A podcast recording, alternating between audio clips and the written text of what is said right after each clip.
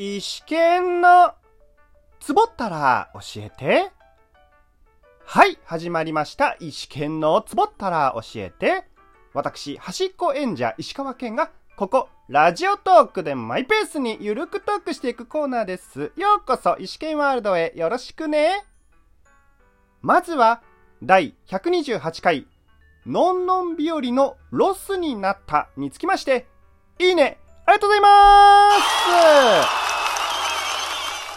前回はアニメのんのんびよりノンストップが終了し、ロスな気分になっていたというトークでした。過去形もうすでにロスはなくなって、のんのんびよりを気にしない生活になっています。ご安心ください。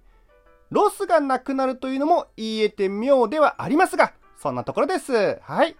そうそう。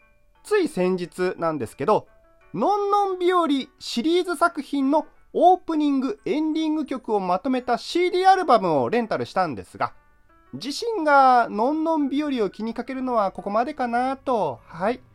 また時期が来たら懐かしんでアニメを見返したり、音楽を聴いたりするかもしれませんが、それはまたいつかのお話。そして今回ですが、今後のお話をちょこっとして、ちょこっとね、トークを終えたいと思います。先週なんですけど、トーク会をね、一回用意していたのですが、ちょっとね、バタバタしてましたよ。はい。その一つとして、確定申告提出というのもあったんですが、それも含めてバタバタしましたよ。はい。リスナーの皆さん。はい。まあ、確定申告は最終日に提出。税務署はやはり混んでいた。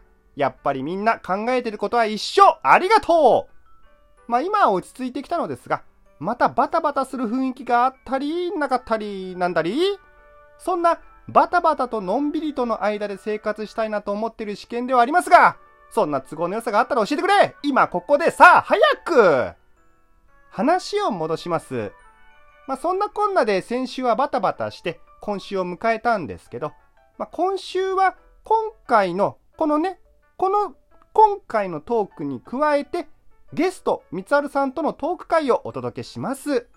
今回のね、石剣トークに加え、次回の三春さんとのトーク会もお楽しみください。そして、先週お届けする予定でした石剣トークは次の次。あれ？えっと、次の次の次。あれ？次？まあ、とにかく、次は三春さんとのトーク会です。そしてこれだけは言える。